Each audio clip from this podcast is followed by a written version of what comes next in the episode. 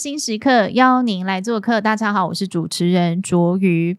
呃，大家对于这个二代的想法，应该都会觉得说，都是含着金汤匙出生嘛。那从小就是锦衣玉食，娇生惯养，嗯，不愁吃穿。但是我们今天在我呃身旁的这个美丽的女子呢，她是有别于一般的二代，是过得比一般小孩可能更艰辛的这种二代接班人。那我们先一起来欢迎卡讯电子的董事长吴姵蓉，Penny，欢迎您。Hello，各位大家好，我是卡讯电的 Penny。是他今天这个一身光鲜亮丽，但是从小。爸妈对他的这个教育是非常严格的。那刚刚也有提到说，就是关于二代的这个议题，他虽然是二代是接班人，但是爸爸妈妈给你的资源并没有呃一般人想象中的这么多，对不对？嗯嗯。大家都觉得二代是含着金汤匙出生，但是我都开玩笑，我连塑胶汤匙都没有，塑胶汤匙都没有，直接用手挖。对对对，跟印度人一样用手挖，好辛苦。好，那在我们正式要来谈这些故事之前，还是先请 Penny 跟我们简单介绍一下卡讯电子。好，呃，我们公司卡讯电子是在一九九一年成立的，所以至今已经有三十二年的历史。那我们是呃从呃就是刚开始是做工程起家的，嗯，那从一路转型到现在，现在是专注在做两室，也就是智慧教室跟智慧办公室，还有战情室的部分。那呃我们也结合了 A B C D，也就是 AI 啊、呃，就是人工智慧，然后 B 是 Blockchain 啊、呃，区块链，C 的话是 Cloud 云端，D 的话是 Big Data，就是大数据。那我们把这些技术整合在一起，用在视讯会议、呃环境控制，或者是像防灾系统等等等的系统使用上。嗯嗯，因为在我们今天录影，其实我们原本录影的时间是在上周五，对，我们是安排在八月三号，对，但是延到了八月七号。我们今天录影的时间是八月七号，因为台风来，没错。对，但是你们家的产品，其实在台风的时候是正派上用场的时候。嗯，用在了哪些地方？呃，基本上就是比如说像呃这种灾害应变中心就会使用到我们的系统，像天灾人祸啊，或者是像战情室的这个部分，就会需要运用到像跟各地视讯，或者是结合一些当地的一些。资讯啊，状况啊，或者是一些数据来显示在这个战情室上面。嗯、那这样子，各县市的不管是首长或者是坐镇的一些呃长官啊，或者是董事长啊、总经理啊等等，他就可以很快、很清楚的了解现在各地发生着发生了什么事情。那如果要去做一些指挥啊、调度啊，或者是做一些决策，也会比较方便。嗯嗯嗯，呃，今天我们这一集呢，就是一开始讲到要来谈这个辛苦二代的故事，有别于一般二代嘛。那另外一个就是 Penny 她自己，呃，现在是卡讯的董事长，也是三宝妈，那也是太太，也是媳妇，也是女儿。但是在不同的角色的变换之间，您都平衡的很好。那待会这块也会来讲。我们想要先来谈谈的是在二代的这个历程，因为呃，在我们正式录影之前，我就有先问过 Penny，我就说：“哎，你们家呃小时候是怎么样子去培育你的？那你可以站在这么多人面前跟大家做分享，哎，怎么可以就是这么都不怯场哈？”然后他跟我说，他其实小时候不是这个个性。嗯，我小时候是非常非常的。内向跟害羞的，我是那种老师只要叫到我名字，我就会紧张到我要讲什么，或者是老师刚问什么问题，我什么都不记得了，脑中一片空白的那种，很容易紧张的女生。嗯，对。但是因为工作的关系，然后也因为就是自己要求自己，所以就是开始慢慢的去要求自己，要去刻意的去参加一些活动啊，让自己的心胸可以打开来啊，还有多多接触人群啊。还有包含像出国读书的这一段经验，都是让我可以比较坦然的、比较有自信的去呃，就是跟大家去做一些接触。嗯嗯，包含像我以前在澳洲也有当过导游，真的假的？对，澳洲当导游很难呢。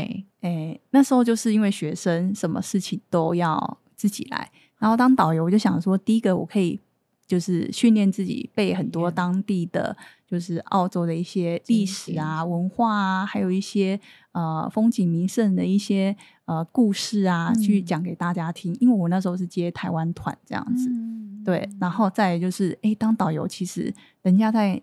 人家会觉得说，哎，当导游很好啊，人家在工，啊、人家在玩，在工作，然后又可以赚钱，这样子。对，所以就觉得说，嗯，这份工作其实那时候还不错，就是读书之余，然后又可以跟着大家一起工作，一起玩这样子，然后又可以赚钱哦。嗯，所以你是在澳洲那边读书的时候，然后刚好有旅行社也在找那个导游，然后你就去，去报名。嗯，应该是说刚开始我是做比较。呃，part time 的工作，像是餐厅啊，嗯、或者是就是家教啊，或者是那种 babysitter，就是那种父母要去约会，嗯、然后我去短暂照顾了两三个小时的那种保姆。嗯、那这个旅呃导游的部分是比较属于要长时间的，比如说。他们台湾团来到澳洲，通常都是晚上的班机，然后到台湾，哎，到澳洲刚好就是白天，然后就我就开始带个三天、四天或是五天，然后就会拉到雪梨、嗯、Sydney 或者是 Melbourne，或者是从 Melbourne、Sydney 过来的人，嗯、然后会在 Brisbane 那边待个三四天这样子。我就那三四天，我只要排出来，然后就可以去接了，然后我就只要把那些注注意的事项啊，然后。一些风景名胜的一些历史文化，把它背一下，嗯、然后就可以介绍了。嗯、那时候还没有什么导游证，很聪明哎、欸。因为，嗯、呃，比如说我有一些同学，他们也是有去出国留学的经验，然后我听他们讲，可能也是像您一样是有过餐厅打工的经验啊什么。但我第一次听到导游，所以我觉得你很厉害的，就是边玩你还边想说，我还可以边赚钱，对。就当导游真的还不错，因为比如说去到哪里的门票都是 free 的，然后跟着那些 就是团员吃饭啊，嗯、然后做所有的事情、旅行啊，都都是 free 的，所以人家真的是在玩，然后我顺便一起玩，又可以工作赚钱这样。嗯。嗯，大家这样子听起来就想说，哦，这早给那那你贵给他加干扣哈，但其实人家是二代，嘿，跟我们讲一下就是。嗯，我们今天要聊的就是，一般可能二代出国读书，爸爸妈妈可能会给他一笔就是求学基金、生活的费用，巴拉巴拉诸如此类的。但是其实很大的一部分的付费用你要自己赚，对不对？对，因为其实出国读书的这个计划是不在我父母的规划当中，嗯、因为那时候我算是成绩还不错的，嗯、所以。嗯呃，大考失利，所以那时候就是一试定终身嘛。嗯，当你考不好的时候，你只能决定，要么就是那个，就是去补习班报名重考一次。嗯、对，那要么就是只能将就那个接受比较烂的学校，嗯、然后可能再去插其他的科系，对，再去想办法再找到你要的科系或者是学校这样。嗯嗯嗯那那时候我就两个两条路了，我都不想走就对了，因为我觉得。在补习班那种没天没夜的日子真的太痛苦了，然后从早到晚都一直被关在补习班里面读书读书读书，那个我觉得效率也不好。对，然后如果要去勉强自己去读一个很烂很烂的学校，我就觉得你知道浪费生命，对，浪费时间浪费生命，而且私立学校其实也不便宜。对，我那时候其实是非公立的不读这样子，嗯哼，所以我那时候就想说，那干脆就出国读书好了。嗯，可是出国读书，我爸妈一定不答应嘛。为什么？因为他们觉得太贵了。哦，对，所以我那时候是想说，先去那个，就是先去呃三个月，对，先去看看，对对，先去看一看。然后去了之后，那时候为什么会选择澳洲呢？因为第一个，澳洲的时差离那个。就是跟台湾只有差两个小时，比如说，假设现在三点，那澳洲可能就是五点加二而已，嗯，不会像美国或者是英国，就是日夜颠倒啊，然后要联络都很麻烦，因为时差的关系，嗯，对，然后再来就是从台湾飞到澳洲，其实蛮近的，八个小时就到了，嗯，就是你睡一觉。早上就到了，就到澳洲了，嗯、对，嗯、然后不会像美国、英国真的要飞十几个小时这样子。然后再最重要的一点就是钱比较省，对，嗯、就是像澳洲的话，像我那时候一年大概学费含生活费大概四十万左右吧，台币。啊真的算是便宜的。对，那如果是美国、英国或是加拿大的话，一年至少都要一百万起跳吧？对对，那个费用真的非常的高。嗯，然后还有就是，像我那时候选择澳洲的城市是 Brisbane。嗯，就是呃，跟跟台湾的天气差不多，嗯，我不需要买什么雪绒衣啊、大衣啊、皮衣啊。哎，你很会算呢！我所有的东西就是我的行李箱宽宽的，我得当夹一种。就是我现在衣服只要整理一下，我马上打包就可以走了。你是一个很实际的人，嗯，金牛座的务实，对，超务实。哎，我们刚刚录影前他就透露，他说他是金牛座，然后属马的。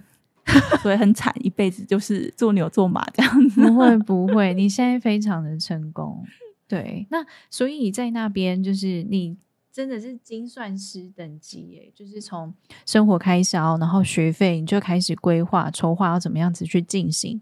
那呃，你这些规划完，爸爸妈妈就点头了吗？就是想说啊，你有规划，你可以照顾自己，就让你去，有这么简单吗？你怎么说服的？嗯，那时候是反正就是先想办法去了再说，这样子。你该不会先斩后奏 吧？对，因为去了之后，因为那时候其实我因为呃，我高中成绩还不错，嗯啊，可是大学就是考不好，没考好，没考好，就没有好的大学可以读。嗯，那我就想说，我先去那边，然后先试个水温三个月再说，这样。嗯嗯，就三个月的期间，因为我。进步神速，我本来英文就还不错，嗯，然后就去跟同学一起去考考了那个 IELTS，嗯，然后 IELTS 就全部欧趴嘛，就是听说读写就已经过了他的标准，是等于是我可以直接拿我高中的成绩跟我的英文的成绩，IELTS 的成绩就可以直接申请大学了，嗯嗯嗯，对，然后我就跟我爸妈讲这个好消息，这样子，对啊，对，然后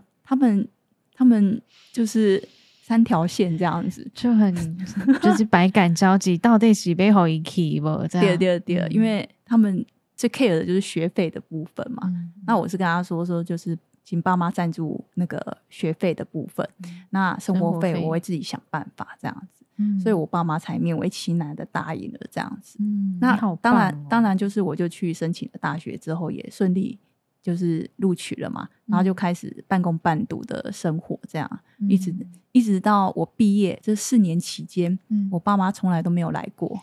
然后我这四年期间，就是每一年就回来台湾，就也是只要放他们那边的寒暑假是跟我们颠倒的，嗯，所以刚好他们那边的暑假是我们台湾的那个寒寒假，就是过年的时候，所以我每一年都可以回来过年这样子，嗯，好棒，对。嗯，一个人在外求学，那应该是你第一次离家这么远吧？对，我从小到大都没有离家过，我所有的就读的学校都是在家里附近，这样，嗯，所以第一次出国就是出去这么远，所以那时候其实我妈很担心，因为我是女生，啊、然后第一次出国，嗯、然后一个人在澳洲是完全没有任何的亲戚朋友都没有，嗯、对，所以她很怕我一去不复返。你 自己不会怕吗？我自己不会怕、欸。为什么这么勇敢？我那时候真的觉得我好有勇气。对，现在回想，应该是要有一点担心，因为其实像有一些国家，像不管是呃美国啊，或者是有一些治安比较不好的地方，嗯，对女生来讲真的是蛮危险的。对对，然后但澳洲应该算治安还不错的地方吧？对，那边真的治安很好，你知道为什么吗？嗯因为没有人啊，都是羊。对，我都开玩笑，那边是畜生比人多的地方。我相信没什么人，面积太广大，所以就算人口多，但分散开来，对，密度还是很低。对，尤其是我那时候二十几年前去的时候，人又更少了。嗯嗯。那你是去之前就已经先想好说你要做打打些工，还是到现到那边的时候才开始慢慢找？呃，当然是到现场，因为我都还没去过。哇，对，到现场才找，就是完全是从头开始，然后自己一个人在那边摸索。哎，嗯嗯，有哭过吗？呃，在开始读大学的时候有，可是那时候前三个月是非常雀跃的，非常开心的，耶，脱离爸妈的掌控了。不是哎，应该是说我终于可以出国留学。你还记得国小我们在写那个？毕业纪念册的时候，长大的梦想，对，就是你有什么愿望啊，或者是什么理想啊，通常都有的人都会写环游世界啊，或者是出国读书啊。嗯、那我至少有完成第一项出国读书，环游世界是之后我开始进入职场之后，刚好有在做外销，就有。渐渐的完成这样子，嗯嗯嗯，我还没有完成出国读书的梦想，我觉得我要好好想一想，怎么样让这件事情可以实现。来，我们来问一下鼎新有没有那种外派的？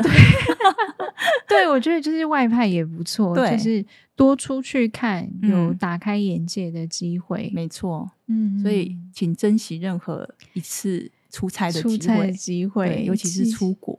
真的，真的是付钱让你去增广见闻的，对对对，嗯、我觉得那很难得，嗯嗯嗯嗯，所以呃，爸爸感觉上他们对于教育这件事情是很看重的，但是给你的资源并没有很多，你还是要自己独立的去想办法。对，因为我爸是在我大概国高中的时候开始创业嘛，一九九一年的时候创业，嗯，那从那时候创业，嗯。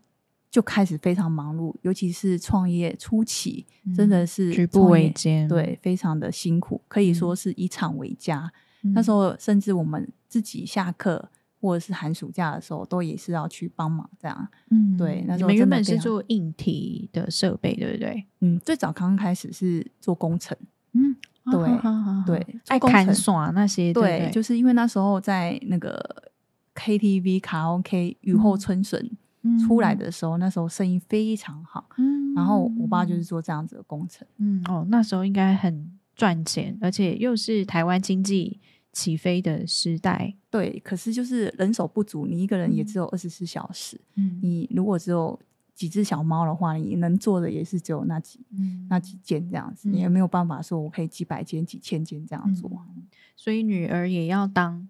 男人男男生用，对不对？对对对，你是不是有一个什么名言？你爸是，我爸就是，嗯，就是把我们，因为我们家就只有两个女生嘛，就是我跟我妹这样，嗯、所以他是把我们当男生用，那我们就把公司的男生当畜生用，因为那个人手啊真的不够。嗯、那你是从多少开始要跟爸爸到这种施工现场去帮忙拉线啊什么的？从几岁？应该是创立至今，我都有在帮忙，一直到现在。所以是你国中的时候，对，就开始帮忙。对、哦，那你很，你真的很棒，因为你书又读得好，然后爸爸需要帮忙的时候，你又又可以去帮忙。所以像比如说学生下课之后，不是都会约去看电影啊，嗯、或者是约去唱卡拉 OK 啊，或、嗯、是。回到家里帮忙这样子，哇，就比较没什么多彩多姿的什么学生生活，这样看电影这些比较少啦。嗯，嗯，那爸爸应该觉得就甘心的吧？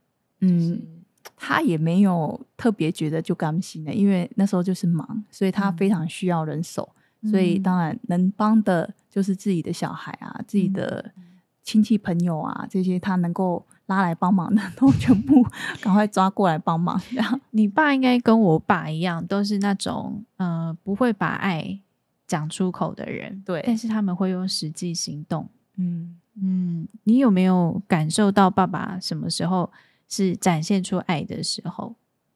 展现出爱的时候，感受到。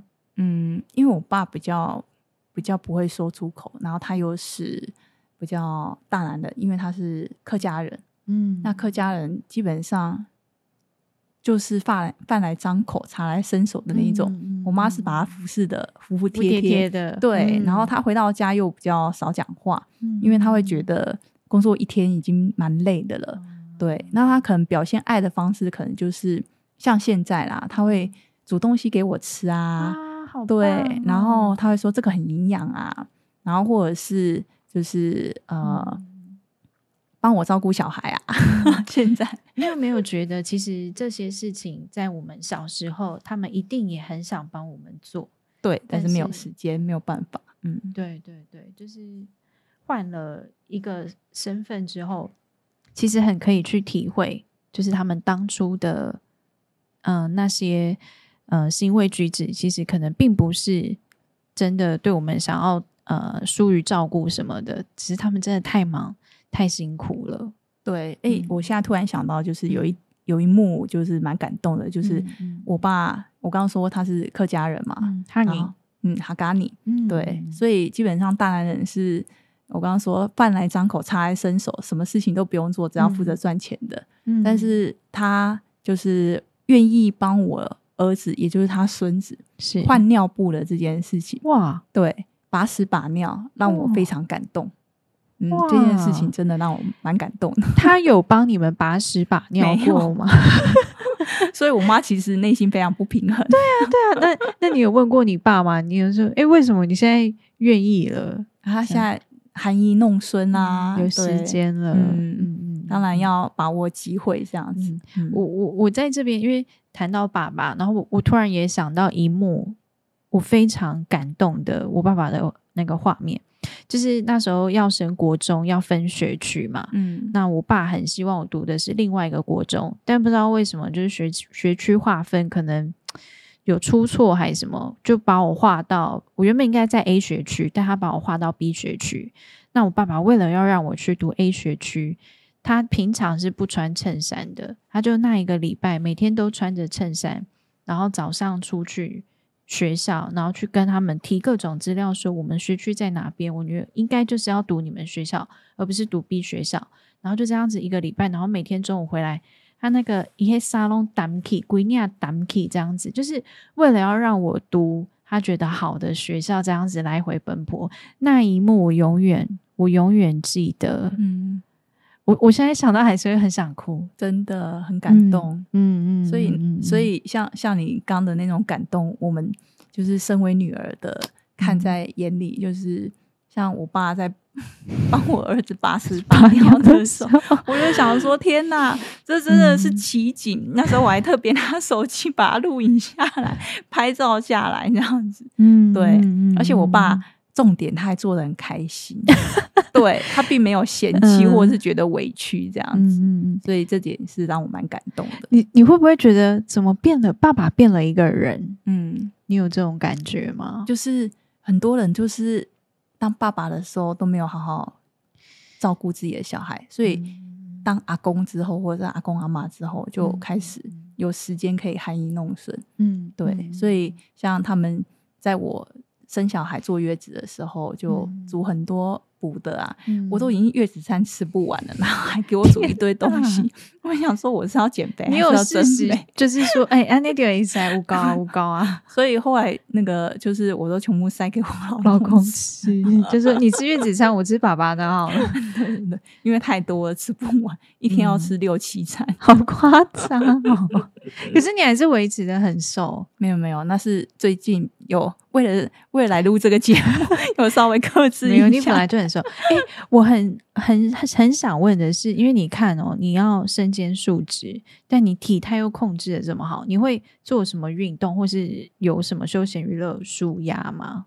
哦，舒压这个蛮重要的，因为我们压力非常大。对对，那个我觉得运动是呃，我我平常在家里就是会看那个 YouTube，嗯，然后做一个那个十五分钟左右的运动。OK，然后是那种高效燃脂，帕梅拉那种，那个什么塔巴塔的那一种，或者是比如说，假设我现在目标是、嗯、像像我之前想要瘦肚子，嗯，因为我就是最容易胖肚子这样子，嗯、所以我就找一些 YouTube 是会瘦肚子的，瘦肚子的。比如说那种弯那个举那个开合跳啊，嗯、或者是那种。扭腰的，对对对对，嗯、就是想尽办法瘦肚子，但是我觉得没什么用。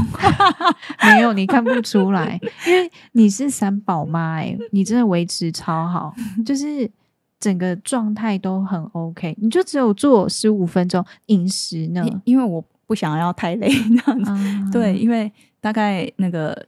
有时候可能是一三五，有时候是二四六做。其实这样有维持固定的频率就很 OK。嗯、可是饮食上面，你现在就是会尽量克制一点，对不对？饮食一定要克制，嗯、就是像像我爸吃的就很养生，嗯、那我基本上跟着他吃的话就不会有什么问题。但是平常还是难免会交际应酬，对。那交际应酬的话，我就尽量避免呃淀粉类的，嗯，对，或者是油炸的。嗯，对。嗯、那各位如果在吃东西，可以尽量吃那个蔬菜、蔬菜反而是不会胖的。嗯，对。嗯嗯、那如果是水果的话，要谨慎，就是不要吃太甜的水果，像甜分太高的都不行。芒果、榴莲这种就很甜的。对，台湾的水果非常甜，还有像荔枝啊、对西瓜、瓜类都非常甜。嗯、这种甜的水果都不行。对，就尽量少吃啊，可以吃个一颗、两颗。一片两片这样、OK，解解馋就好。对，对对，你看多克制啊，很辛苦。但其实这一些对生活的克制，就是你能够去掌控你的生活，也反映在你能够把你的工作也安排的很好。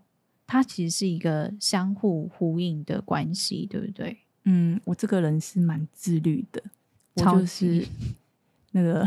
要求自己非常高，所以人家说“己所不欲，勿施于人”。嗯。我就是要求自己很高，我会自己有做到，我才敢要求别人。嗯，对我自己做不到的事情，我绝对不敢要求别人。这样，嗯嗯嗯。所以在经营管理，你是比较以身作则的，对不对？我做给你看，你看我老板都可以做到了，嗯，你其实也可以。对，没错。就像第一个，我是身为女性嘛。第二个，我自己生三个小孩。嗯，第三个，我要兼顾工作跟家庭。所以，如果我可以做到的话，其实我也很乐于分享，跟给我的同仁或者是其他人，就是有兴趣的，我都非常乐意分享，就是告诉他们我是怎么做到的。嗯。那如果有更好的方式，我也希望大家也可以分享给我，这样，因为有时候我还是觉得睡眠时间不够。真的，我就想说，一天只有二十四小时，阿丽姐，然后这天你这代志，你跟我洗干躺困。对，所以有时候要多攻或者是一心多用这样子。嗯，但是我都会训练我的小孩，就是你要先把一件事情先专注的做好，做完好，做好之后，你才有办法多攻或者是一心多用。嗯。你连一件事情都做不好，那你不要讲说同时做很多事情。嗯嗯嗯，我我妈就。有跟我说，因为我很常就是做这件事情，还想要同时做另外一件事。我妈就说：“我觉得你现阶段先把一件事情专注完成，你再去想下一个，你才有办法好好的完成。”但其实，在时间很短的情况之下，你很难说，呃，就是把一件事情专注完成之后再做下一件事情。其实有时候还是要同时并进的，只是专注力要够，就是你没有办法说。要做 A 跟 B 以外，然后你又发散到 C 跟 D，嗯，那真的就是什么事情都没有办法好好处理完。对，没错。嗯，那你之前是呃去澳洲留学之后，然后就回来接家里的事业，对不对？对，我从澳洲毕业大概是两千年，嗯，然后回到台湾就一直到现在，所以我已经公司二十三年了，哇，一直到现在，嗯。中间除了在澳洲的打工经验之外，有在其他公司就是工作过吗？很遗憾没有。你会不会觉得有点那个 小可惜？对，所以我只有一份工作经验而已，嗯，但是 就做得好。其实虽然是只有一份工作经验，但是每个职能。你都参与都做过，哦、对，对，我是从基层开始做起的。嗯，其实那就是很多份工作了。嗯嗯嗯嗯，就是在不同部门都有经历过这样子。嗯，你觉得爸爸对你的教育方式，然后在你求学、在你经营的过程当中，给你打下怎么样的基础，就是让你可以掌握的这么好？嗯，我觉得我爸是比较属于，他也是。对我很严格的，这种，对，我爸也是对我很严格，所以有时候我都会开玩笑说，我到底是不是你亲生的？这样？对啊，因为要求我要求的太严格，我有时候都没有，因为以前的长辈可能比较吝啬鼓励赞美，他们如果觉得你表现的很好，他们只会开心在内心，他觉得这应该的，对，或者是他们觉得你还可以更好之类的，对，就是永远觉得不够，嗯，你还可以更好这样。那我有时候就就会觉得说啊，我都已经这干老挪，结果你还是想干老老挪了呢？嗯，对哦，这个我我又想到我自己的一个故事，就是我是那种从小就参加，从国小三年级开始参加闽南语演讲比赛，一直到高中的人。你会讲闽南语？我会晓，啊，毋过无无讲概念等啦，各会各各会使啦，嗯、对对对，然后嗯。呃其实我已经算是表现的很不错，几乎每一次比赛都会得奖的那种。可是就是一直没有得到呃全国的什么第一名、第二名那种，就是每次要进全国全国的时候，在现赛就会跟第一名擦身而过。然后我爸爸那个时候就会跟我说：“你不是第一名，你就什么都不是。”其实我那个时候 蛮难过的，因为我觉得我在做每一场比赛的时候，我都是全力以赴。然后，所以那个时候我我得失心非常重，我就觉得我不是第一，就什么都不是。那那我之前做的那个努力，不就都白费了嘛？那个那个对我影响很大。可是我长大之后，我就慢慢跟这种得失心、成绩排名、竞赛去做和解。然后我也能够体会为什么爸爸当初会这样子讲，他其实是觉得很可惜啦，只是。遗憾版恭维，嗯嗯，对他，我觉得他也是很肯定我的努力，只是他就会希望我更好，嗯，但他讲不出鼓励的话，他提早让你面对社会的现实，现实。嗯，对，因为大部分人只会记得第一名，第二名以后都不会记得，对对对对，就是他，他是讲大大白话的人，他也不跟你拐弯抹角，嗯，我觉得这个也培养出我的抗压性。因为我前一份工作是在媒体，嗯，那媒体其实很多时候，嗯、呃，讲话是很直接的，然后我们有时间的压力，有呃写稿的压力，各方面的压力。那，嗯、呃，我觉得我的抗压性其实给我蛮多帮助的，嗯，就是可以挺过很多觉得很不顺遂的时候。对啊，那回来接班之后，你觉得有什么人上面的挑战是你觉得最困难的吗？哦、呃，你是说公司的人吗？对对对对，呃，我刚进公司的时候，其实公司人数非常少，嗯，大概不到十个人吧，嗯，所以蛮多都是亲 亲朋好友的，嗯、对，然后只有比如说像会计小姐啊，或者是一些啊、呃，就是一些技术维修的人，嗯，那其他大部分都是家人这样子，嗯、就亲戚朋友，嗯、所以那时候真的我也是。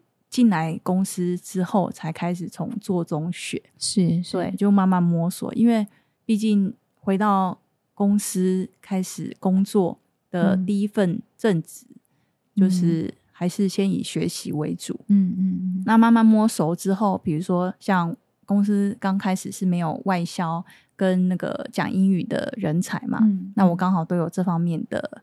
那个经验。经验，跟我刚好在大学就是读这些的，嗯，所以我就开始自告奋勇说，来我来做这样子，嗯，那所以公司之前的一些贸易商啊、代理商啊，我们全部就是由我自己来这样，嗯，对，那开始就是闯出了一片天这样子，嗯，刚开始我们是用。接 OEM 单的方式是来让公司先赚第一桶金，这样。嗯嗯、那我们帮非常多的大厂做 OEM，、嗯、那那个量也非常大，嗯、所以那时候光接单给自己的成就感真的非常大哈。因为客人那种下单，我只要每拿一份订单拿到手，还有那个钱到手之后，嗯嗯、我就会觉得这是一个份真的超有成就感的事情。嗯、而且我还创下。的记录到现在都还没有人突破的，就是各位知道奈及利亚在哪里吧？呃，中东那边吗？不是，在非洲哦，非洲。对，奈及利亚其实是在非洲的一个国家。嗯，那非洲你会觉得是不是一个鸟不生蛋，对，狗不拉屎，嗯，然后很荒凉，对，没有钱的地方嘛？对对对。但是我却接到了一张是呃，他的一间国际会议室装了。一千支的会议麦克风，哇！对，目前全世界还没有人打破这个记录。哇，你 超强的！一间会议室而已哦。嗯，对对对对对。嗯，嗯，这一集我们主要的是谈您的生命历程的故事，那二代接班的一些辛苦谈。但是其实，呃，您之前在一些媒体的文章啊，或受访的时候，有提到女性经济力。嗯，这个关键字。那下一集我们还要再来谈的是一些有关于你们在市场布局方面的，还有呃会议室的应用。那你们看到哪一些亮点？那再跟我们来分享关于女性经济力，你有什么样子的见解？那今天这一集，感谢 Penny 来给我们做这么精彩人生故事的分享。下一集大家还是要持续锁定，我们还会请 Penny 跟我们分享更多他在经营面的一些呃这个观点跟想法。那我们这一集产业新时刻就到这边，我们下回见，拜拜，拜拜。